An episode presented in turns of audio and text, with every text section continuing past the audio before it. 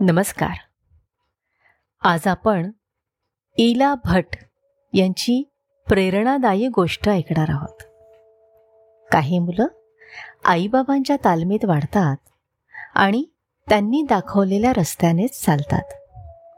पण काही मुलं मात्र बंडखोरी करत पालकांनी दाखवलेली मळलेली वाट चालणं नाकारतात. स्वतःचा वेगळा मार्ग निवडतात. इला भट या अशाच स्वतंत्र व्यक्तिमत्वांपैकी एक. त्यांचे वडील गिरणी मालक होते. पण ही मुलगी मात्र श्रीमंती घरात रमायला मुळीच तयार नव्हती.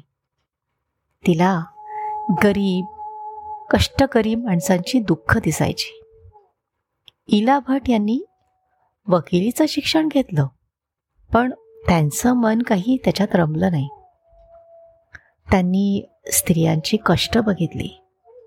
आणि स्त्रियांच्या कामाचा मोबदला मध्यस्थ लोकच घेऊन टाकतात हे लक्षात घेऊन एक संस्था स्थापन केली. सेल्फ एम्प्लॉईड विमेन्स असोसिएशन म्हणजेच सेवा. ही संघटना गिरणी कामगार आणि एकूणच कष्टकरी महिलांसाठी होती.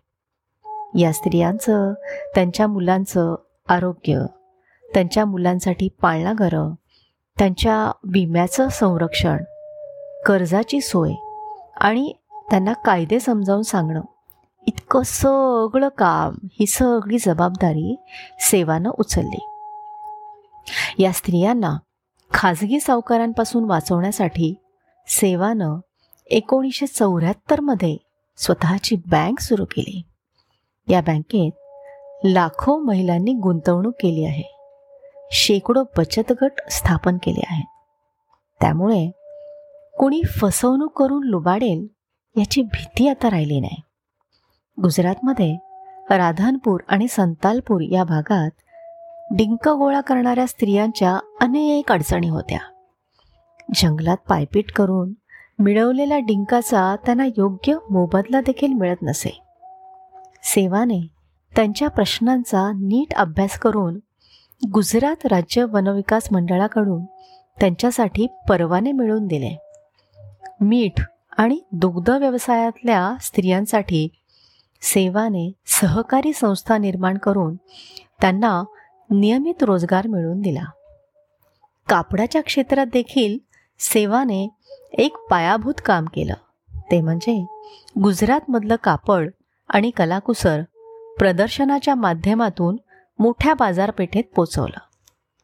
गुजरातमधलं बनासकाठ झंडाळा तालुका इत्यादी ठिकाणचे पाण्याचे प्रश्न सोडवताना अनेक योजना राबवल्या.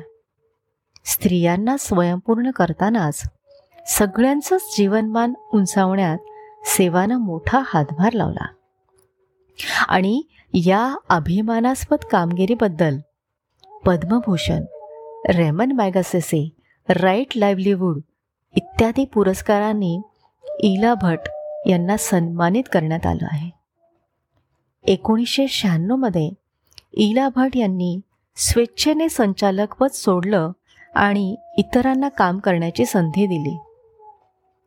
इला भट यांच्या अजोड कार्याचं एक बोलकं उदाहरण म्हणजे मधुकांताबेन मधुकांताबेन पूर्वी रस्त्यावर कचरा गोळा करायच्या. आणि तेव्हा त्या सेवाच्या सदस्य झाल्या. आणि त्यांनी स्वतःमध्ये आमूलाग्र बदल घडवला. त्या इतक्या बदलल्या की केवळ सहा वर्षातच सेवा सहकारी संस्थेच्या कार्यकारणीवर नेमल्या गेल्या. इतका आत्मविश्वास इला भट यांच्या सेवानं कित्येक स्त्रियांमध्ये निर्माण केला आहे. त्यांच्या अजोड कार्याला आमचा मानाचा मुजरा. धन्यवाद.